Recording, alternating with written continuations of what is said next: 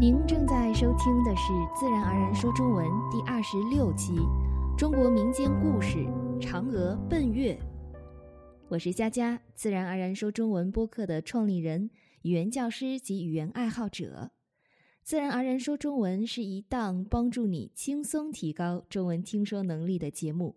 在这里，你不用死记硬背语法规则、四字成语，更不用纠结中文声调。你需要做的就只是听。每期节目我都会为大家提供播客文本，你可以去我们的 Facebook 主页、WordPress 博客、Twitter 及 Pinterest 免费下载。时间过得真快，距我们第一期节目开播已有半年多的时间了。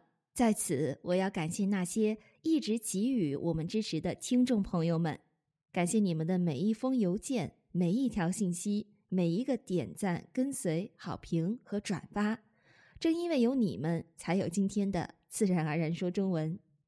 好了，言归正传，进入今天的主题。上期节目我们介绍了中秋节，今天我们就来说一个关于中秋节的民间传说——嫦娥奔月。相传在远古的时候，天上突然出现了十个太阳。直晒得大地冒烟，老百姓实在无法生活下去了。有一个力大无比的英雄，名叫后羿，他决心为老百姓解除这个苦难。于是他登上昆仑山顶，运足气力，拉满神弓，嗖嗖嗖，一口气射下九个太阳。他对天上最后一个太阳说：“从今以后，你每天必须按时升起，按时落下，为民造福。”后羿为老百姓除了害，大伙儿都很尊敬他，很多人拜他为师，跟他学习武艺。有个叫冯蒙的人，为人奸诈贪婪，也随着众人拜在他的门下。后羿的妻子嫦娥是个美丽善良的女子，她经常接济生活贫苦的乡亲，乡亲们都非常喜欢她。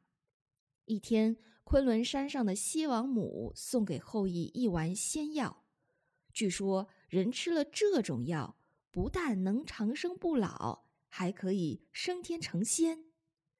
可后羿不愿意离开嫦娥。就让他将仙药藏在百宝匣里。这件事不知怎么被冯蒙知道了，他一心想把后羿的仙药弄到手。八月十五这天清晨，后羿要带弟子出门去，冯蒙假装生病留了下来。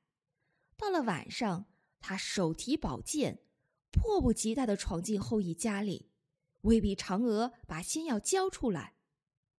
嫦娥心想：“让这样的人吃了长生不老药，不是要害更多的人吗？”于是，他便机智的与冯蒙周旋起来。冯蒙见嫦娥不肯交出仙药，就翻箱倒柜，四处搜寻，眼看就要搜到百宝匣了。嫦娥急步向前，取出仙药，一口吞了下去。嫦娥吃了仙药。突然，飘飘悠悠的飞了起来。它飞出窗子，飞过了洒满银灰的郊野，越飞越高。碧蓝碧蓝的夜空挂着一轮明月，嫦娥一直朝着月亮飞去。后羿外出回来，不见了妻子嫦娥，他焦急地冲出门外，只见皓月当空。圆圆的月亮上，树影婆娑，一只玉兔在树下跳来跳去。啊，妻子正站在一棵桂树旁，深情地凝望着自己呢。嫦娥，嫦娥！后羿连声呼唤，不顾一切地朝着月亮追去。可是他向前追三步，月亮就向后退三步，怎么也追不上。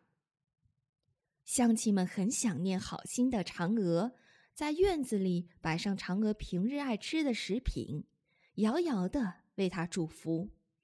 从此以后，每年八月十五就成了人们期盼团圆的中秋佳节。说到这里，故事也结束了。怎么样？你喜欢这个故事吗？是不是也像我一样，为又一对不能终成眷属的夫妇而感到惋惜呢？欢迎来 Twitter 等社交平台告诉我你的听后感。如果你喜欢今天的节目，并觉得它对你的中文学习有帮助，你可以向你的其他朋友分享，也可以关注我们的 Facebook 主页、Spotify，在 iTunes、Stitcher 上给我们一个五星评价。感谢你的举手之劳。下期节目咱们来探讨一个话题：学中文一定要去中国吗？感谢你的收听，我们下期节目见。